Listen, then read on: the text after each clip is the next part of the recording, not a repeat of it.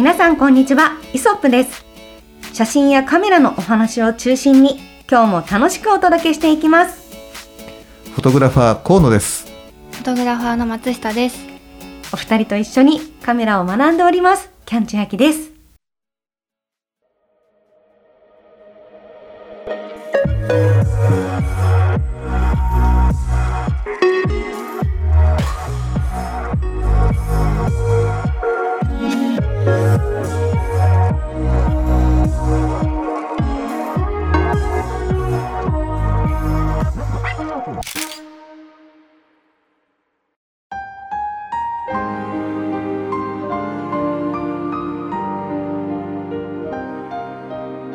はい、というわけでちょっと2週間ほどねスケジュールが合わなくて参加できなくて、はい、皆様お久しぶりでございます。キャンでございます。はい、はい、ということで、よろしくお願いします。はい、お願いいたします。この2週間ね、結構盛り上がって話をされてたみたいですけれども、確か盛り上がってないんだけど、ね、とにかくね、なんかね、2週間、我々がつないだんだけど、1週間は、無断欠勤をしちゃったっていうね、だから1週空いちゃったのよ。いや本当僕らもね、バタバタこうしてて、なかなかこうね、スケジュールこうやり取りどうすると言いながらね、なかなかこううまく噛み合わなかったっていうね、まあ、こういうこともあるんだね。そうですね。でもこのラジオって、実際こうもう1年半くらい続けていると思うんですけれども、やっぱすごいと思いますよね。これってなんか続けることの大切さ。そうだよね。私河野さん本当にすごいなって思っているんですよ。いや編集とかも含めてされていると思うので、もうこれだけキャリアのある方がね、こうやって音声のコンテンツに、しっかり取り組んでいるっていうのは、やっぱそういうところがやっぱこのプロとして長く続けられる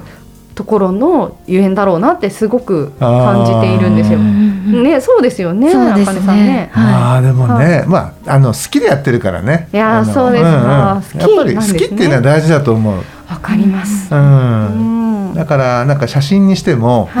例えば僕らはね仕事で撮るのは人物の方が多いんだけど、もう全然関係ない、道端のこう雑草だったりとか、そういったものを見てね写真撮るのも好きだったり、やっぱ写真撮るのも好きだから、人に限らずやっぱりね、どこに行くのもカメラ持って出かけたりとか、もうなんか全然関係ないもの撮ったりとかね、できるので、やっぱりね好きパワーっていうのはね、とてもね大切だと思いますよ。あ、そうですね、まさにはい、そうなんですよ、なので、まあ、やっぱ好きだからこそ続けられるってあると思うんですけど、なんかやっぱりこうやってトークすること、好きな人同士で喋ったりすることとか、なんかこう何か一緒にやることっていうのはさらにそのモチベーションを高めるものになるなって、ちょっと2週間空いて思った。なるほど。まあそうだよね。2週間3週間、空いて思うのはそういうところですよね。だからやっぱもっとみんな友達というか、なんかカメラ仲間とかやっぱできたら、そこでこうトークしたりとかしながら楽しく進めていけるよなって、そうですね、思いますよね。ただやっぱこうね、写真っていうのは実際にまあ撮影してそれをなんかこう自分でコレクションとかして、どういうふうに生かしていけばいいかっていうのがちょっとこう分かりづらいというか、まだそれを見つけてない方がたくさんいらっしゃると思うので、なんかそういうところをちょっと今日はお話できたらなと。そうですね、思っています。なるほどなるほど、確かにそうだ、ね、結構撮ったら撮ったままになってる方とかも、それ松下くんじゃない？そうですねそうですね、私は撮ったら撮ったままが結構多いんですけど、でもそれが良くないなと思って、でデジタルで撮ると私やっぱ撮ったら撮ったままに結構なりがちだったので、しかも枚数いっぱい撮れちゃうし、そうなんです、まあ、完成がとか着地点がどこかがデジタルはよくわからないって思うんですよ、撮っておしまいじゃ多分ないんだけれども、撮っておしまいにもできちゃうし、普通にアナログだったらなんか現像を出して出来上がりまでが一つの工程っぽい感じがする、だってみんなフィルムのままにしとかないじゃないですか、確かに、ね、だけどデジタルはなんか撮ったことに満足しちゃうこともできるんだなって、そうですね、思うんですよね。もう撮ったらそのままパソコンでも閲覧できて、もう OK っていつか見ればいいやがどんどん溜まっていくと面倒くさくなっちゃうんですよね。そうなんですよまあね、僕の感覚的な話なんだけどデジタルデータって、いつでも閲覧できるっていうふうにまあ思うんだけど、多分ね閲覧してないと思うの。見てもないと思うのよ。うわ、ぐさりぐさりでアナログの写真っていうのは、うん、もう目にする時がすでに物があって、それには写ってるものがあるから、うん、もう目にするじゃない。それがこう山のように積まれていくと、これなんとかしなきゃいけないっていう風にやっぱりこう、ね、目に飛び込んでくると、それをこうやっぱこう解決しなきゃいけないってなるじゃない、うん、なんかいやおうがなしになんかこう整理したりとか、うん、するんじゃないのかなと思ってて、だからデジタル写真というか、まあデジタルデータだね、デジタル画像の方はだから撮ってそのままに自分が何かをアクションを起こさないと、もうそのまま本当に過去のものになってしまいやすい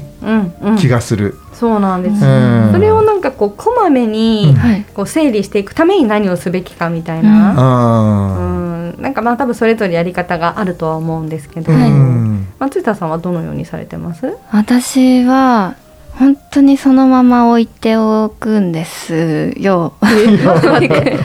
ず、まあ、ほら SD カード入れて、はい、写真撮りました、はい、でそれはでそれ SD カードで、取り込みます。取り込んだら取り込みやってるじゃないですか。取り込んだらそのままっていうのがお疲れ様でしたが多くて、でなおかつ、うん、他の方はあんまりそういう感覚ないかもしれないんですけど、うん、私自分が撮った写真をすぐに見れないんです。でもちょっと分からなくないと思うんですけど、どういう感情ですか？私はもうほぼ負の感情なんですけどはい、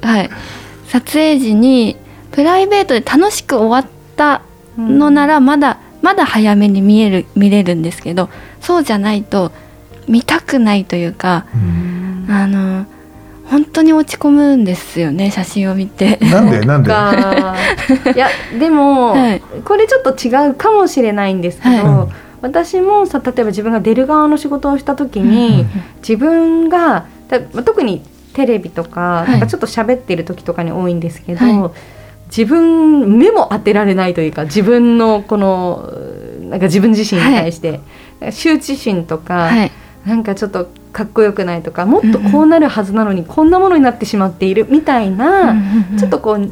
どこかそういうものが生まれるんですよ、はい、に近いですか？すごく近いです、はい、一緒だ嫌だ、そこ盛り上がってるでも写真で、はい、自分が撮った写真でそうなるってことは、はい、それだけこう一枚一枚に魂がこもってるってことな気もするんですけど、そういう風に捉えていただけるとすごいありがたいですねありがたいんですけど、本当に私稀に見るネガティブで、全て許せないいいんですよね、自分が生み出したものというか許せないんですけど、ただ撮りたいは撮りたいんです。写真はすごい好きなので撮りたいんですけど、撮った後受け入れるまでに時間がすごい必要で、でその後から撮った段階から反省会が始まってるんです、自分の中で。あれがダメだった、これがダメだった、それをまた目の当たりにしなきゃいけないっていうのがちょっともう勇気が必要というか、時間が必要で、そのまま撮ったままそして置いておくっていうまあでもちゃんと取り込んでるっていうところではね、うん、ね、近藤さん的にはまあ、うん、ね、いいんじゃないですか、まあね、まあ、基本中の基本をねそう、まあでもね、なんだろう、仕事の写真ならね、こう、はい、やっぱり常にこう撮ったものを振り返ってね、はい、反省することも必要なんだろうけど、はい、たまには自分を褒めてあげることも必要なんじゃない？なんか自己肯定感難しいですよね。難しいですね。だから例えばさ、その1日何枚撮るか分かんないんだけど、その中で、はい、あ、これは自分では好きかもっていう1枚だけ見つけて、もうそれでよしにしたらいいんじゃないのかな。だから例えばそれに印をしておいて、はいはい、まあ、松下君が普段やってるみたいに、例えば半年とかね、3ヶ月とかまあ寝かせて、はい、でこう振り返って見てみると、はい、うん、もしかしたらそのこれが良かったが増えるかもしれないし、はい、あれこれもダメだったになるかもしれないし、はいはい、なんかこうね、僕らはね、普段ワークショップに参加してくださる受講生の方に言ってるのは、はい、撮ったその日に、必ず見返してねっていうふうに言ってるの、はい、私も言ってますおいおいまあそれはね、やっぱり撮ったその日っていうのが一番記憶もね、なんつうかな、はっきりしてるし、まあ、自分がどういうシーンで撮った1枚なのかっていうのを分かってるじゃない状況、まあ、ワークショップに来る人っていうのは技術向上が目的だから、はい、やっぱりこう自分をね顧みることでこう次のステップへステップへとこう上がっていくわけだから、やっぱり撮ったものは見返そうねそのうちにと、そのうちに見返して1回セレクトを、まあ、したりこう現像したりとかしておいて、それから今度ね 2日3日ね寝かせるのよ。あ、そしてもう一回見直してみてと、そうすると自分でこう、まあ、現像の前段階をこう微調整だよね、色とか明るさの、それをもう一回見返すと、実はあれ前回やったねその調整よりももうちょっと明るい方がいいなとか、もうちょっと暗い方がいいなとか、もうちょっと青い方がいいぞとかね、なんかねやっぱりクールダウンさせることによってまた違ったねこう見え方とか感じ方っていうのができるのが写真の面白さだったりするから、当日の暑いうちにまずはバーッとねセレクトして、なんとなくセレクトしたものを微調整しておいて、まあ、書き出さなくてもいいんだけどね、そしてまた後日見返してみるっていうやり方をすると、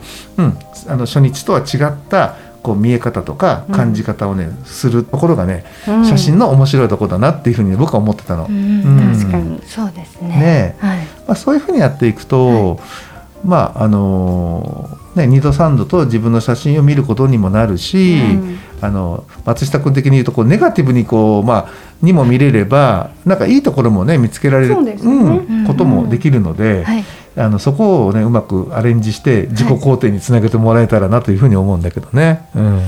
そうですね、なんかね慣れかなとも思います。もう慣れなんかこう毎回多分見たらちょっとこう何とも言えないこう気持ちにわーってなると思うんですけど、なんかこれは慣れなんだなっていうか、なんか嫌ってほど見たら何とも思わなくなるのかなって思ったりする時があります。そうですね、最初の1回目が一番厳しいんですよ。そうですね、で 2,3 回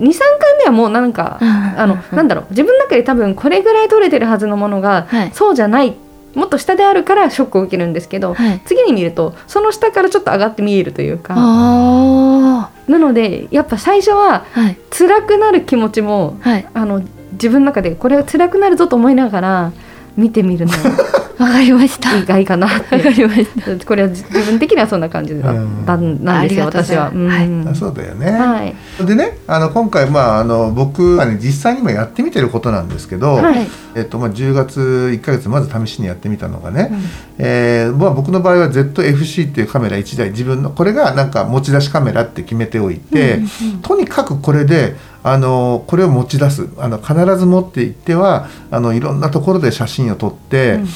それはもう人物だけじゃなくてね、スナップとか本当になんかこう自分じゃない、関係ないものまでこういろいろ撮ってみて、でそれをね見返してみるっていうことをやってたのよ、で、その10月はねだいたいね1000枚弱撮ってたんだけど、そのうちから99枚とか96枚とかそのぐらいのね枚数をピックアップしてこう絞り出して、それをねカラーコピーでねプリントしてみたの。でプリントしてみたのがこれなんだけど、結構分厚めの冊子ですね。そうちょうどねホッチキスで真ん中パチンってこうね、止めて2つ折りにすればちょっとこう簡単なね冊子みたいに なるんだけど、同人誌にしてはかなり分厚い本同人誌のイメージをしていただければと思いますね、だからこれをね作ることでもう一回写真を見るねきっかけにもなるだろうし、でこれなんとなく10月のその頭から終わりまでのこう1ヶ月がページだんだんこうね、進むに従って日にちもこう進んでいってるっていう風なニュアンスなんですけど、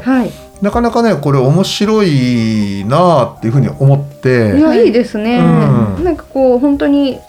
特に想定そんなにすごくたくさんこだわってるわけじゃなくて、表紙に一応オクトーバー2020 20月って書いてある、アイコンみたいなものがあって、でも簡単に作られたものですよね。そう簡単にね作って、それを何月のものなのかが分かんないといけないから、22年の10月に撮ったもんだよっていうね、その10月の僕の1ヶ月の中で、許される時にバンバン写真を撮っておいた、日常生活みたいな、そんなねコンセプトでこれ一月まとめてみたのね。これ96ページでまとめてみたんだけど、すごい、それでも結構な分量には見えますね。そうですね、なんか結構これはあれですね、東映さんの撮影されたりとかしてるものもそう、ね、現場のね、スタッフの人が働いたりとかしてる、ね、頑張ってらっしゃるところの後ろ姿を撮ってみたりとかね、うん、あとロケにお出かけになってる時のショット的なものとかですかね、うん、これあ綺麗ですね。なんか河野さんが撮るとこんな目で見てたら何気なくて、うん、何とも思わない風景がちょっとおしゃれな感じに映っているのがすごいなって思います、はい、本当ですね。緑っぽく映ってるとかね、これたまたまだと思いますけど、すごくかっこいいですもんね、はい、ネオンといいますか、高速道路の上の、まあ、どこどこがね電光表示板が、やっぱすごいね。これは車の中から撮った、ね、女子高生なんですけどね、いいですね。これちなみに盗撮じゃないですよ、スナップですからね。ああ、これスナップですからね、うん、そうですね、そうですよね、はい、一人をこう抽出したわけじゃなくてたくさんを撮ってますからね。そうですね、はい、どちらかというと別にその女性たちが主人公というよりこの景色というかね、上のね、全体の風景ですもんね、まあね、こんな感じでなんかね、ちょっとこうなんだろう、やっぱり僕らがそのプリントするってなるとこう写真用紙で、ね、色はその、うん、なんだろう、モニターの色とぴったりに合ってっていうのがこれももちろん基本セオリーなんだけど、はい、それをやるとやっぱり時間もかかるし手間もかかるし、うん、簡単じゃないっていうのがあって、うん、だから本当に簡単に、もっと写真を楽しむやり方をまず身につけて、そこからなんかこうさらにこう深まっていけばいいんじゃないかな的な、うんうんうん、ことをね、今日ちょっと、2人に提案しようかなと思って。お、これを私たちもということですか、うん、いや、ちなみにですけど、うん、こちらの用紙っていうのはちょっといい用紙なんですか。いや、これ普通のカラーコピー用紙。嘘、ほんとほんと、だからしっかりしてますよ、うん、ファミマとかセブンとかで全然できちゃうやつなのこれ。そうなんですか。そう、あ、コンビニでもプリントできるんですね。そうそうそうそうそう、その専用の大きなプリンターとか持ってなくてもいい、うん、お、コンビニでね、だいたい、1枚、まあ、両面なんだけど、裏表両面なんだけど、うん、50円ぐらい。へちょっと高いっちゃ高いよ、だから、まあそうですよね、枚数がいけばね、50枚で90ってなると、うん、まああれかって感じですけど、ね、これで2400円ぐらいになって、まあ、96、はいはい、ページだから40、うん、と48枚、48枚かな、なんかそうですよね、うん、A4 の倍のサイズのものをホチキスで真ん中留めてるってことですもんね、これ。これはね、これ B5 サイズなのよ。そうですよね、 B5 サイズを半分に折ると A4 になるってこと。まあ、だってじゃあ B5 サイズだからそれの倍だから、B4 で B4 でそう B4 でプリントして、うん、で半分に折ると B5 になる。あ、これ B5 サイズなんですね、うん、そうです、A4 じゃないんですね、はい、なるほど。そうなの。でも河野さんはこれはご自宅というかスタジオでやられてるんですよね、プリント。いや、これはコンビニに持って行ってね。本当、うん、じゃあ実際にコンビニでやらないとほらリアリティ出ないでしょ、はい、だから、はい、僕コンビニ行って500円玉持って行ってガチャンガチャン入れて、もうコピーしてきたのこれ。こんな綺麗にできるんですか。できるの、結構驚きなんですけど、まあ、ちょっとホッチキスはねしっかりしたのが事務所にあったんでそれを使ったんだけど、そう、ね、真ん中止めらんないですもんね、ホッチキスだとね。なんだけどそうすごいなので本当にコンビニで手軽にできるから、これだ楽しいですよ、作品感というかそう、ね、こんなきっちりしたものができるのコンビニでっていう、うん、だからみんなにねちょっとねなんかやってみて、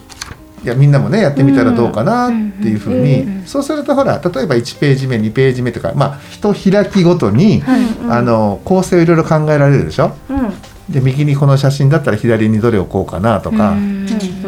なんかねそんなふうに、まあ、僕は今回これ日にちでやってるのでなるべくその、まあ、時系列を崩さないように、なんか並べたつもりなんだけど、はい、うん、ちなみにこういうものを、うん、まあ、デザインじゃないですけど、うん、こうどうやってセットしたらこの風に印刷できるんですか。これはもう簡単で、まあ、例えば1ページから、これだとだいたい4の倍数だよね、うんうん、でやっていくとうまくページになっていくの12つに開くでしょ、同人誌と一緒だ、4の倍数、1、2、3、4、そう4の倍数でね、うん、やっていけばで順番を決めていけば、あとはもう、プリンターの方が勝手に。そういうこと、うん、じゃあまあ、データを持って行ってコンビニで挿して、なんかこれ1枚2枚3枚4枚ってこうやって押していって、もうね、コマ数の番号もちゃんと自分でやっとけば 1,2,3,4,5 ってやっとけば、それをもう全部読んでくれるの。はその順番に。あ、じゃあもうデータ入れるときに 1,2,3,4,5 って番号を振っといて入れとけばいいってこと、うん、で、まあ、もうちょっと言うとね、うん、こ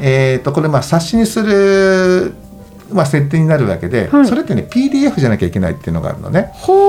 だからおまとめ PDF ってあるじゃない。だから1ページ2ページ3ページ4ページつって、うんうん、あの形にしなきゃいけないっていうちょっと煩わしさはあるの。だからパソコンはどうしても使わなければいけないんだけど、うん、だからそれぞれの、JPEG 画像を PDF にまとめて変換して書き出すっていう、うんうん、その作業だけはちょっと皆さん調べてもらって、はいはい、で一つの PDF 要はページっていうか、うん、冊子にしておけばもうそのまま読み込んでくれて、その、ページにのっとった形でちゃんとプリントしてくれるので、はい、うん、最近だからすごい賢い。そうですね、こういうものがきちんとできるならすごくやってみたい気持ちになりますよね。そうですね、うん、これが月刊河野くんっていう、これ月刊河野くん でね、先々週ね、はい、ちょうどつなぎの会話をした時に、うん、松下くんにそれを勧めたのよ、はい、で松下くんが命名したのが、はい、月刊トタンちゃんをやるっていいですね、トタンちゃん、はいはい、すごいぞ、そのトタンだけで構成された冊子、はい、見てみたい、ね、まあだから、まあ、トタンちゃんと言いつつも、うん、きっとね、まあ、いろんなものがね、スナップが入るから、まあ、鉄分が多めな感じになるんでしょうけどね、はいはい、体に良さそうですね、うん、でそこで今度キャンちゃんにね、はい、月間何にするかっていうのね、何しよう、まあまあ、撮りながらこう決めてもらってもいいけどね、うん、憧れの月間シリーズですよ ねどうしよう、ちょっと考えよう、いいな、月刊シリーズってね、なんかやっぱね、はい、憧れましたからね、グラビア時代とかもねありましたよね。本当にあったあったねなので、まあ本当にこういう形で、まあなんか月でねくくった方が、うんね、きっとねまとまりがいいと思うのよ、はい、うん、なのでちょうどほらこれからもう12月の今日が何日だっけ、今日ね、今日12月のあじゃあ11月の25日じゃない、だから、はいはい、25日これ、放送分だから、うんはいだからもう次から、ね12月になるわけじゃない、うんはいうんうん、なので、うん、もう皆さん足並み揃えて12月から、うんね、おやってみよう、鉄分多めのトタンちゃんと、はいねはい、ちょっと血の気の多い河野くんと、はいね、鉄分多めだなって月経にしようかなじゃあちょっと考えます ねアイアン、月間アイアンだからね、ちょっとそんな感じで、まあなんか、日常生活ねをもう少しこう撮るっていうか、それはスマホじゃなくやってみるところにちょっと面白さとこだわりがあるかななんて、まあ、でもいいんだよ、スマホでもね、間に合わないところがあって当然するわけだし、うん、なんかスマホっぽいのがなんか何枚か挟まってるのもそれはそれでちょっと可愛いと思う、ね、可愛くていいですよね、うんはい、だからね楽しみ、そんな感じでなんかもうちょっとこう写真をね、うん、撮るだけじゃなくて見るためのこう喜びというか、うん、整理というか遊びというか、うん、なんかそういったものをねこれを聞いてる視聴者の方もねそうだし、まあまずは我々がね、はい、作ってなんかどこかでこう披露ができたらいいなっていうふうにね、うんうん、思ってます、はいはい、ちなみに、はいはい、その場合のカメラって、はい、さっき Z f c 使われてるっておっしゃってましたけど、はい、やっぱ軽いものにしてるとか、うん、毎日歩くのにこういうものがいいってあるんですか？なんかね、そうね、まあ自分がね写したい色であれば、うん、それはね何でもいいと思う。だから、うん、本当に、まあ、スマホしかまだ持ってない方も当然いるわけだから、はい、まずはそこからスタートして、うん、でじゃあこれがね一眼レフじゃなかった普通のそういうカメラになったらどういうふうに変わるかっていうことも体験してもらいたいし、うん、それもいいですね。だんだんこう進化していくっていう、ね、素敵ですね、うんであとはカメラを持っている人は、うん、やっぱり自分の持っているカメラをもう一回整理してみて、うんまあ、ちっちゃいのからこう、ね、しっかりしたものまである中で、まあ持ち歩くんだったらこれ、ね、本気で撮るならこれとかっていう風にして、ね、撮った中で、1ヶ月例え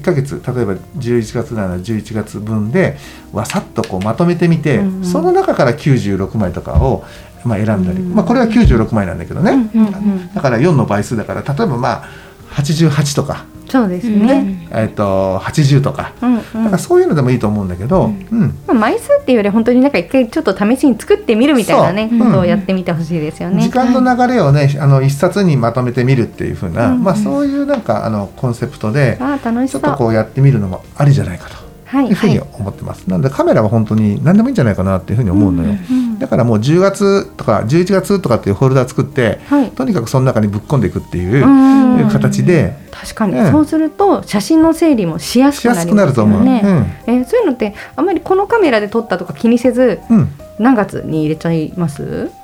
うん、やってるあ、そうなんだ、私割と、うん、何々のカメラって分けててめんどくさいなと思ってて、ね、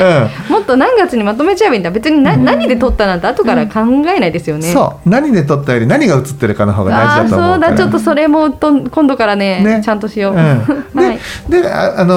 まあイグジフ見ればさ、うん、カメラの機種なんて出てくるじゃない、そっか、だから、だってよ皆さん、ちょっと私すごいね、ちょっとなんでこれめんどくさいなって毎回なんかニコンとか、うんうん、なんかソニーとかカメラ分けてたから、うんうん、やめます、ね、はい、そうそう、だから月でこうぶち込んでいくのが一番いいかもしれない、そうですね、うん、なんならなんかおいっ子めいっ子フォルダとか、あ、そうそうそう、作っても何が何だか分かんなくなるはい、ねえ、うん、なんかそういう形でなんかなるべくちゃんとやろうとするとやっぱりね、正確にこう分類するし、はい、正確に分類すると手間がかかるから、いや、そうなんですよ、後でやろうになって、はい、結局何もしてない、ただコピーしてこうドラッグしただけのフォルダがゴン並んでるような状況に、ね、なっちゃうんで、とにかくこう楽しみながら、うん、ラフにまとめるっていう、うん、なんかね、そんなことを、やってみたらいいんじゃないかなというふうに思ってます、はいはい、参考になりました、ね